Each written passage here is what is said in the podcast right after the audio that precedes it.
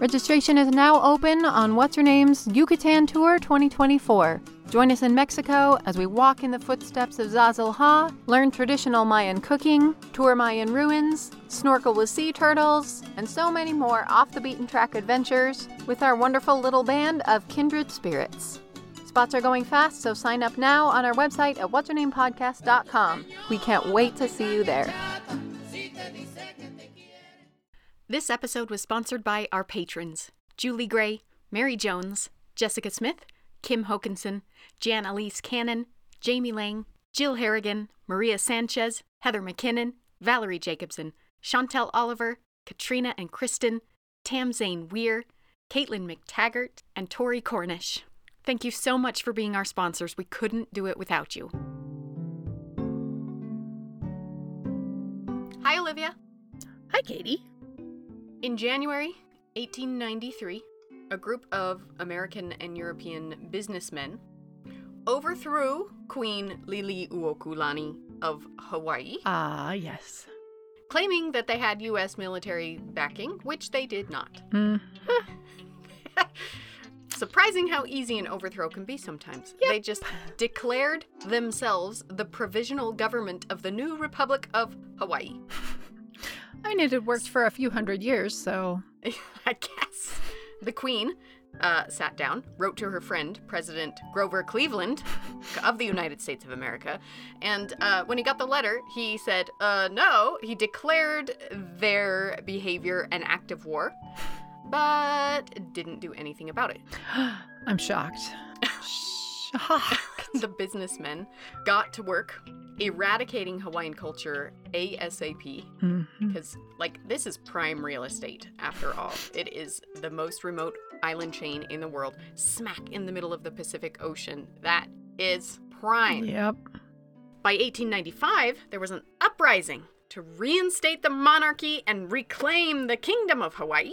Ooh. And like many such noble uprisings where native peoples went up against colonizers who had Gatling guns, hmm it failed.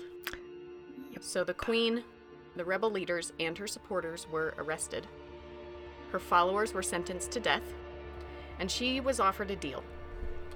They said, Give up the crown, and we will commute the death sentences of all your followers. So she did, and was imprisoned in a room in her own palace. the future of Hawaii was so uncertain. And that April, 1895, a baby girl was born on the Big Island. Hmm. Her mother's tribe claimed an ancient connection to Pele, goddess of the volcano. Yeah. She was delivered by her grandmother, who was a midwife, a healer, a wise elder, hmm and when her grandmother saw her, she knew. She said, This one is special. She will be our Puna Hele, the carrier of our traditions. Those men, they might try to erase us, but we will save it all inside her. Wow. Mary Kawena Pukui would indeed go on to fulfill her destiny. She saved Hawaiian language and culture from catastrophic loss. Hmm. Whoa. So, let's go to Hawaii today, shall we? Okay.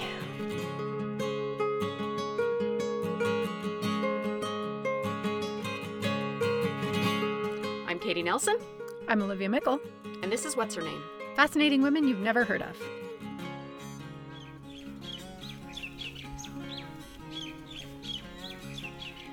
In a Kailua garden a couple months ago, I had a lovely visit with Dr. Eve Koller. Eve Okura Koller.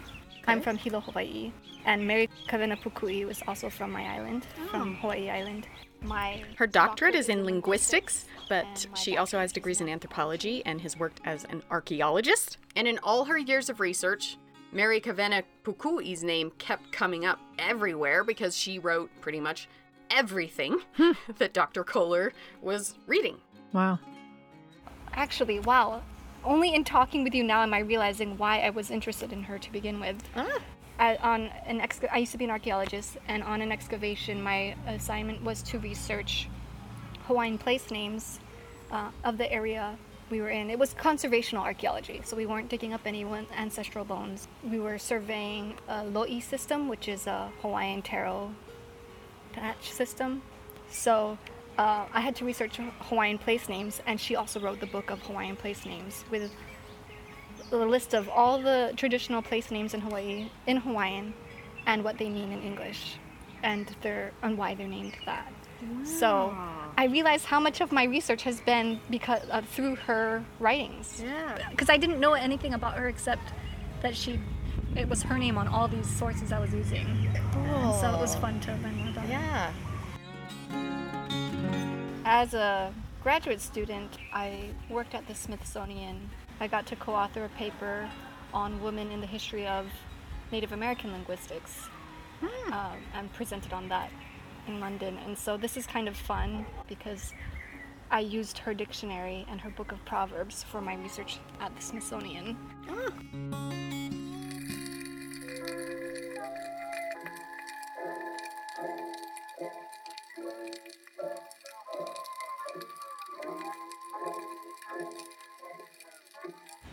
was thinking about this. One of the reasons I was drawn to her is uh, she was biracial, and I'm biracial. Her mother was Mary Pa'ahana Kanakaole, a native Hawaiian woman, and her father was Henry Nathaniel Wiggin, a Caucasian man.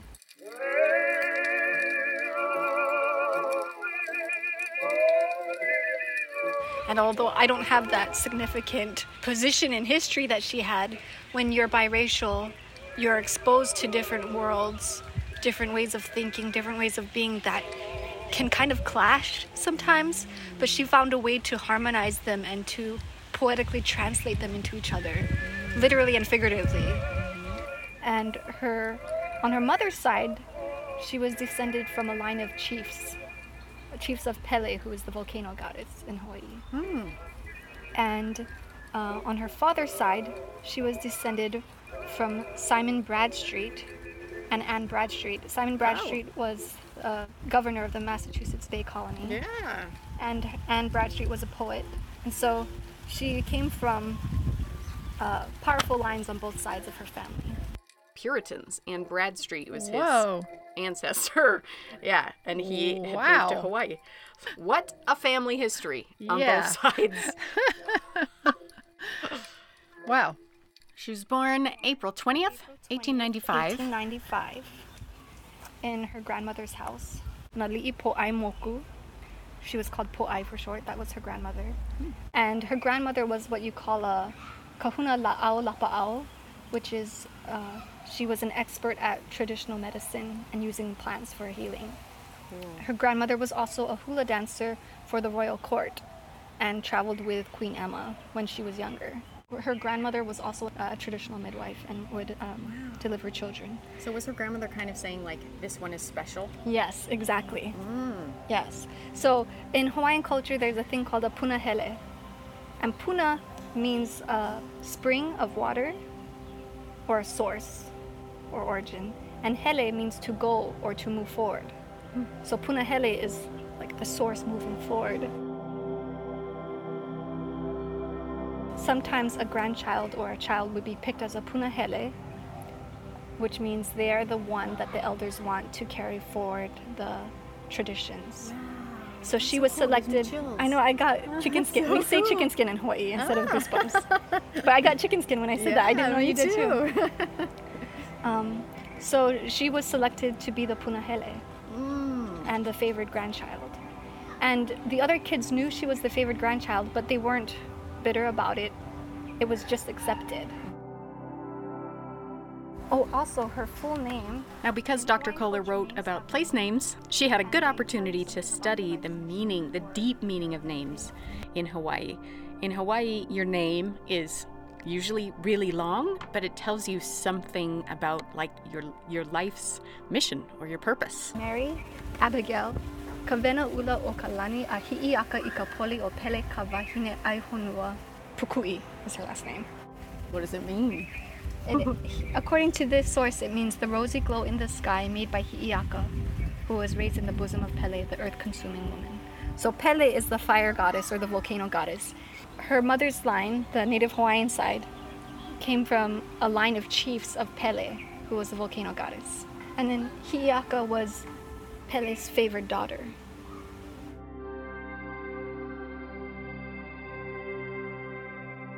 So, Mary Kawena Pukui uh, was raised by her grandmother, but her upbringing was special, was not typical of all children.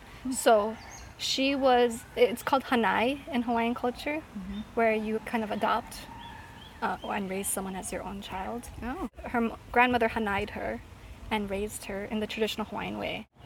And because she was special, so she had a, a very unique childhood. This was not normal for all children. Uh, she spent more time with her grandmother than with other children. She learned the old Hawaiian ways, she learned the language, she learned the culture. And other children were not allowed to touch her head. It, it was a kapu or a taboo. And other children were also not allowed to hit her, either seriously or playfully, because she was special. So her grandmother taught her to speak fluent native Hawaiian.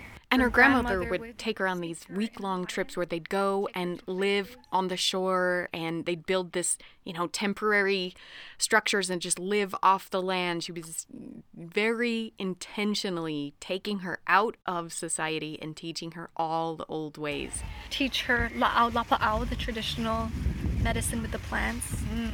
Teach her all of the cultural knowledge. It probably included going to sacred sites as well and hearing all the legends, the stories.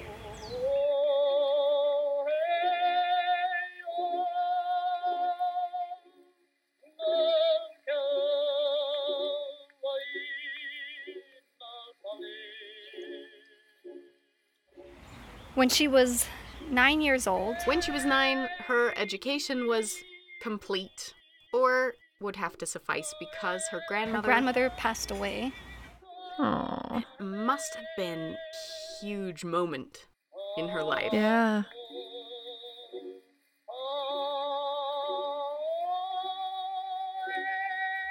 and she went back to live with her parents. She wanted to continue to live in the traditional Hawaiian way, and her parents supported that.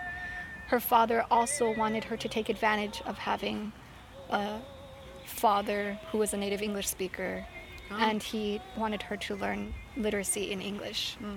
He also introduced her to poetry from her own ancestor, Anne Bradstreet. So the Hawaiian chants and songs through her grandmother, and then English poetry through her father. I mean, Anne Bradstreet, she's the first female poet Yeah. published in England or America. That's wow. Amazing. That's a, a massive matriarchal legacy to be Yeah. handing to a nine year old, you know? She went to an English boarding school. hmm And here's the crazy thing before this overthrow of the Kingdom of Hawaii, Hawaii was the most literate nation in the world, Yep. which I had no idea. When it was the Hawaiian Kingdom, it was the most literate country in the world. It had the highest literacy rate. And uh, there were, a, I mean, some people say 15, 20 different Hawaiian newspapers. And so she would read the newspapers in Hawaiian. Um, but then after the annexation Hawaii to the United States, It's being intentionally eradicated. hmm Like this many newspapers and that many readers, that is not good for the Mhm. man being able to control the masses. We can't have this. Yep.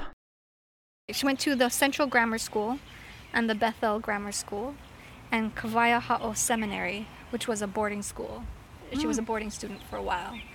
And there was one account of her being in school, and there was a new student who didn't know what was going on and asked Mary Kawena Pukui a question in Hawaiian. So Mary Kawena Pukui answered her in Hawaiian to try to explain what was happening, and the teacher heard her and scolded her and punished her for a week for speaking her own language in mm. school. So that was a very sad, a very tragic memory that she had for her entire life of the difficulty of preserving the Hawaiian language and culture and being punished mm-hmm. for using her own language. Mm-hmm.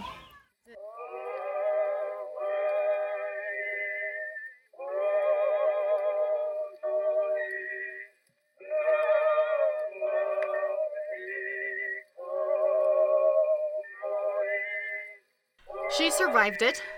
She took what she could from it, and at age 15, she could see what was happening she was the Puna Hele, and it was time to fulfill her destiny.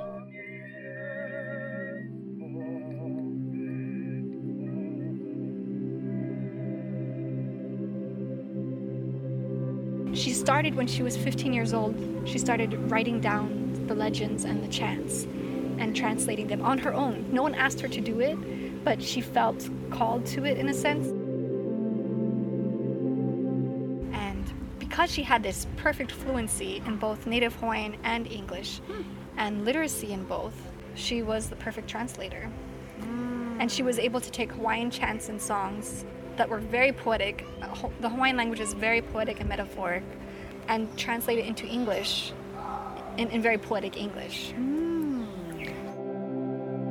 I think she was trying to more accurately represent Hawaiian language and culture for what they were rather than inaccurate stereotypes that existed. And I think she was literally trying to translate cultural mindset to Westerners so they could try to try to help them to understand better. Because she was a, one of the few people who was able to do that because she could see both. And I, I like to say she was immersed in both worlds, not partway in each world. She In wasn't between them. She was completely immersed in both. And because of that, she was fluent in both and understood Hawaiian culture in a way and understood Western culture in a way that she could explain Hawaiian culture in Western culture. Starting in the 1930s, she makes these field recording trips in earnest. Hmm. And she's armed with this big old tape recorder, tape recorder in the 1930s, and a binder that she would write her notes in. She, Wow. But she would never write while the person was talking. She was always just listening, fully present. Hmm. And then only after she had left would she pull out her pen and her binder and make notes. Wow. She had three daughters, and she brought them with her, and she trained them in all her techniques. When she was 18, she married Napoleon Kaloli'i. They had three daughters. Two were adopted or hanai, and one was biological. So, her one of her adopted daughters was named Patience and was Japanese, and one was named Faith and she was half Hawaiian, half Japanese. Then her biological daughter she named Pele, the volcano goddess. So, there was something else. Oh, she went back to school when she was 23. She went to the Hawaiian Mission Academy and received her high school diploma uh, at 28 years old. Cool.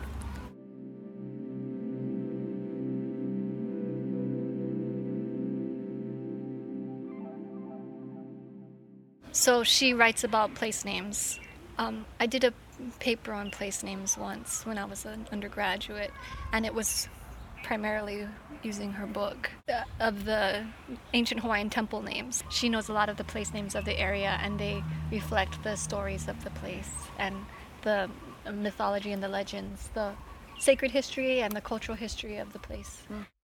And while she's collecting literally thousands of hours of audio artifacts from across Hawaii, it becomes clear that the remaining native speakers will not last long. Yeah. So, what's really needed is a dictionary. Haha. Yay!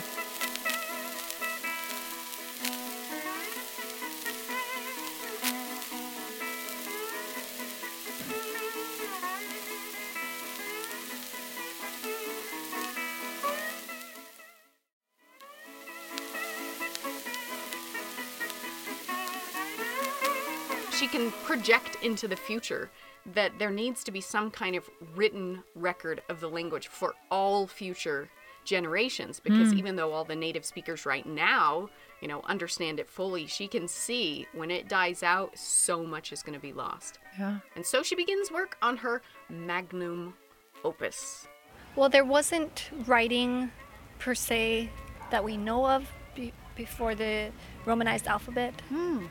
Uh, there were petroglyphs, but uh, Roman alphabet was adopted to depict the Hawaiian language. I mean, that's astounding amounts of work. That's, you know, Yeah. you're deciding how to transliterate all of this and how to how these pronunciations get written and Yes, exactly. But there are, are sounds in Hawaiian that are really important distinctions that there aren't letters for Hmm. In the Roman alphabet. Like there's the glottal stop, you know, Right. like Hawaii, Mhm. and and then there's long vowels versus short vowels. They Hmm. they completely change the meaning of a word. right. And so uh, in her dictionary, she used diacritical marks. The kahako and okina are diacritical marks. The kahako is a line that goes over vowels to show that the vowel is a long vowel. Okay. Hawaiian has long vowels and short vowels, and they are they have phonemic contrast, which means they change the meaning of the word. And then the okina is it looks like a reverse apostrophe, Yeah.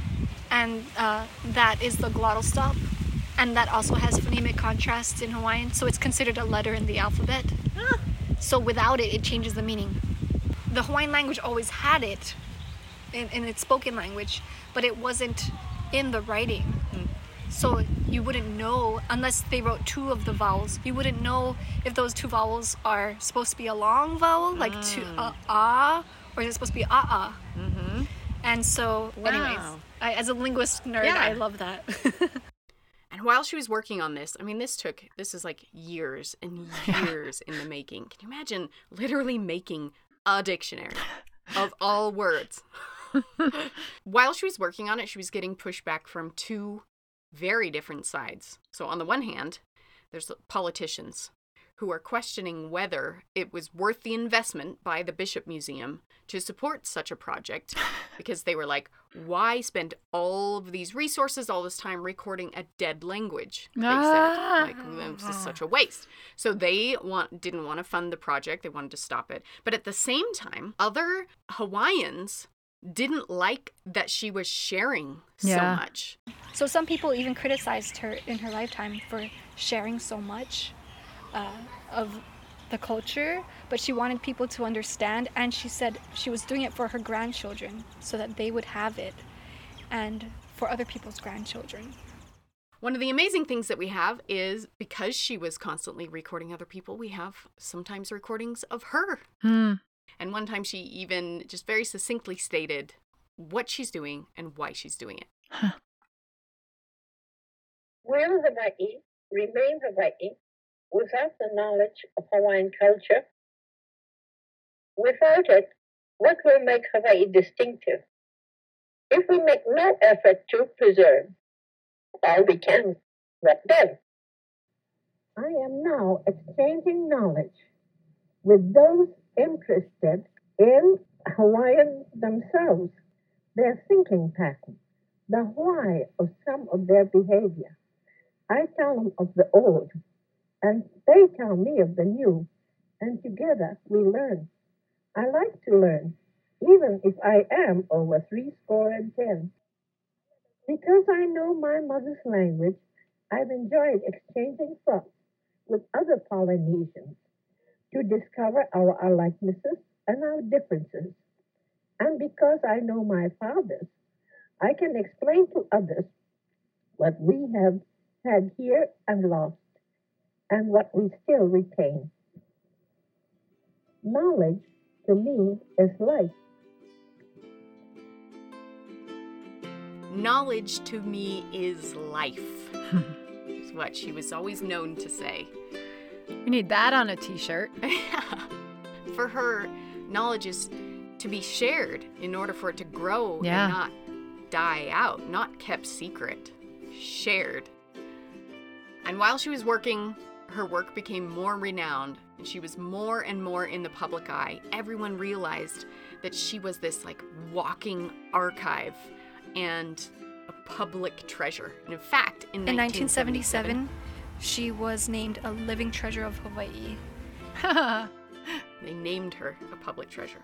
Her daughter recalled that their house was, she said it was, quote, like Grand Central Station, with visitors constantly coming and going. She welcomed everyone who wanted to come and learn, but she also wanted welcomed people who wanted to come and share their knowledge and record what they knew. Wow. She's just like this community center for Hawaiian culture. She's and a language. yeah, she's a whole oral history archive herself. in one person. Yeah. Wow. But that really slowed progress on her great work of the dictionary. Mhm. She had an assistant, um, and he worked on the technical side of it. Samuel Elbert, Mm-hmm. but he is recorded as saying that it was really her dictionary. He was her student, Hmm.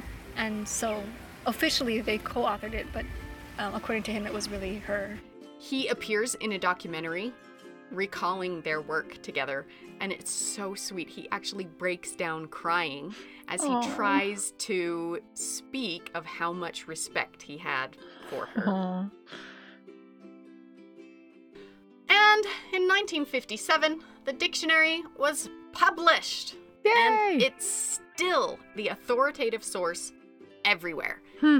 Eve Koller has a copy of it. I mean, there's even an online Hawaiian dictionary which is based entirely on her dictionary. She is Wow, I've source. I've used that. Uh, That's from her.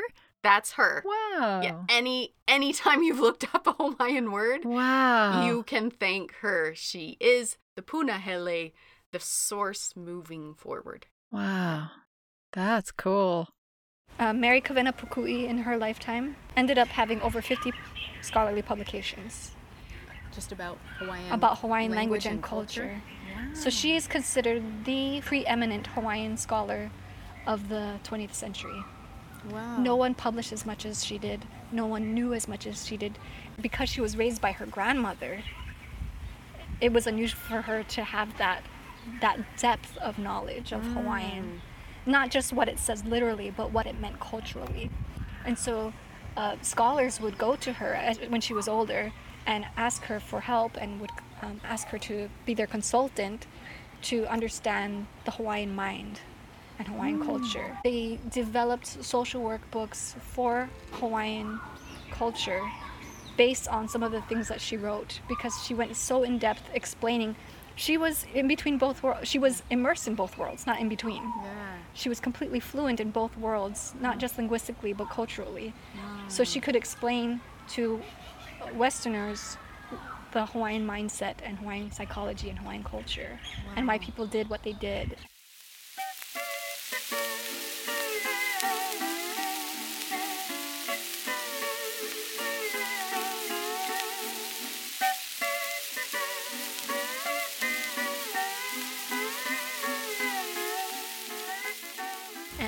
In 1995, she was added to the Hawaiian Music Hall of Fame. So she wrote the lyrics for and composed over 150 Hawaiian songs. What?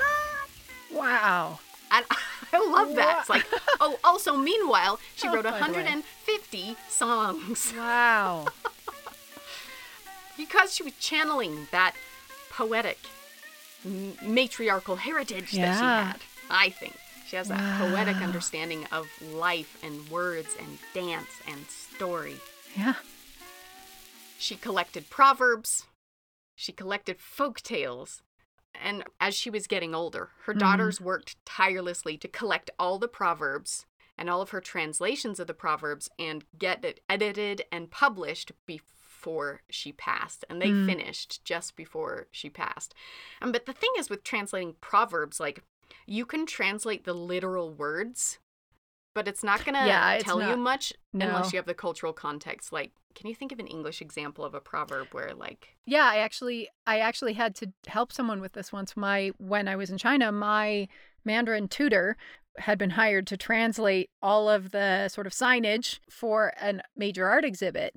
But there were a few that she brought to me because she was just kind of baffled by them. For example, you can't make an omelet without breaking eggs. Oh And she was Uh-huh. like, "What?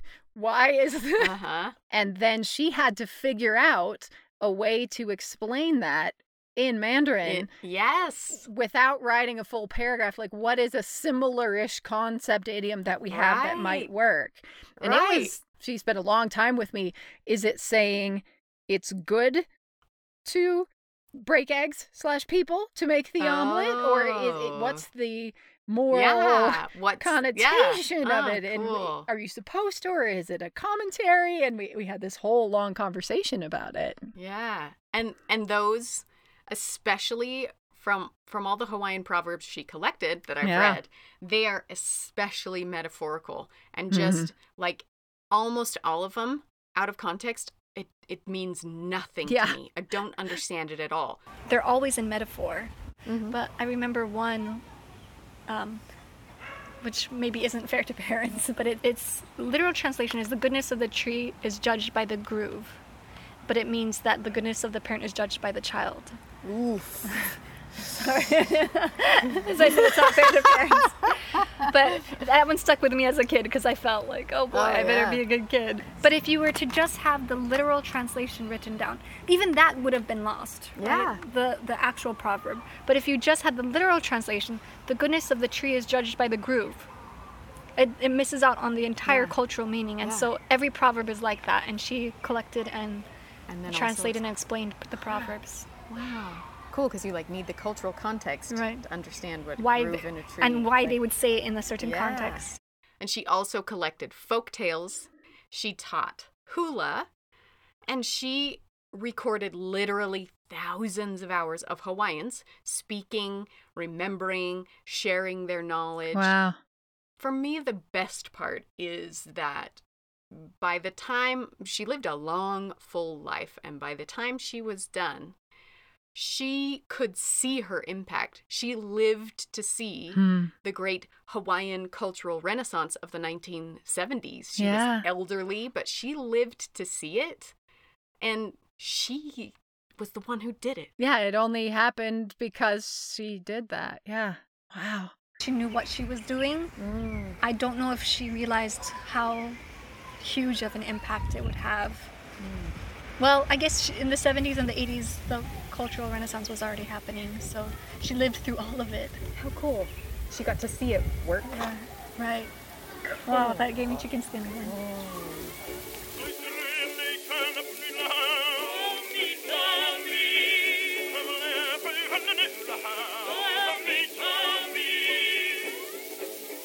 The Hawaiian language revitalization movement and the Hawaiian cultural renaissance could not have happened without Mary Kawena Pukui. Mm. Because without her, they wouldn't there wouldn't be so much knowledge of Hawaiian language and culture. It would have been lost.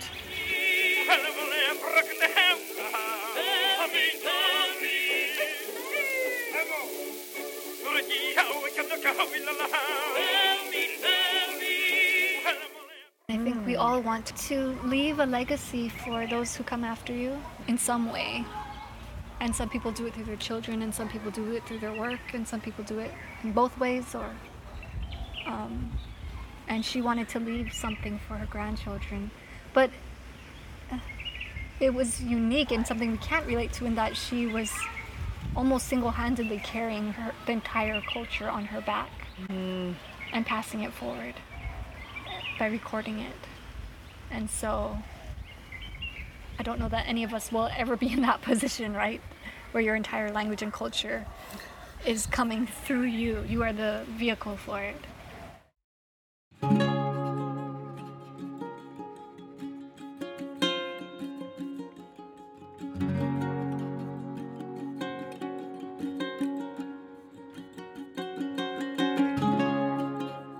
If she hadn't recorded all the chants and songs and legends and translated them and explained what each word meant and created that dictionary, we wouldn't have that vast body of knowledge and her grandchildren wouldn't have it. So she may have single handedly, uh, more than perhaps any other individual, saved the Hawaiian language and culture from being lost.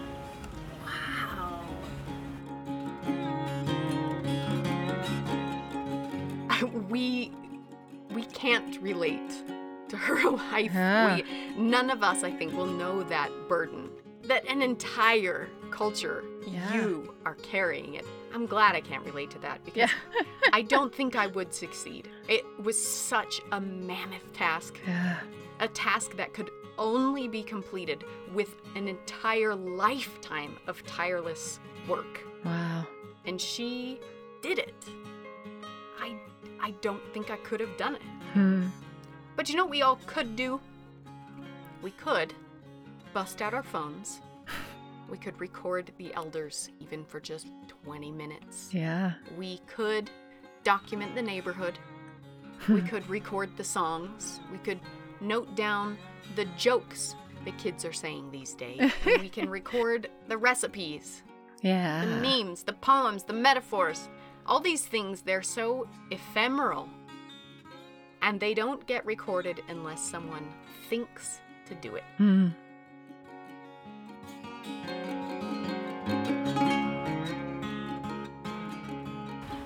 And I guess in a way, we're all going to be in that position. We're going to be the older ones. Maybe wanting younger kids to know what it was like before, before the world changed so much.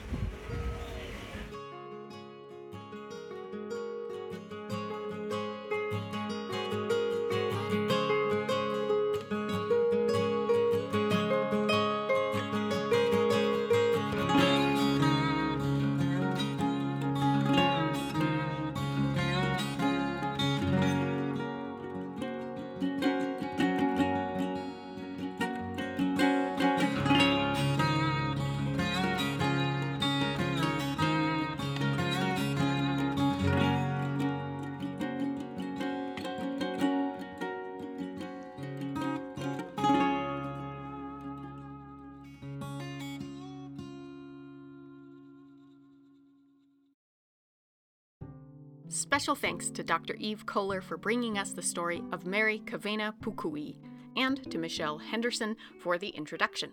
If you want to learn more about Mary Kawena Pukui, we have links on our website, including her Hawaiian dictionary, her book of proverbs, and a couple of short documentaries on YouTube, plus a large collection of historical Hawaiian music at the Library of Congress for which I would like to extend special thanks to Judith Gray at the American Folklife Center for her brilliant assistance in finding all these historical recordings for this episode, all dating to pre 1920, plus ukulele tunes from Chris Haugen and Doug Maxwell.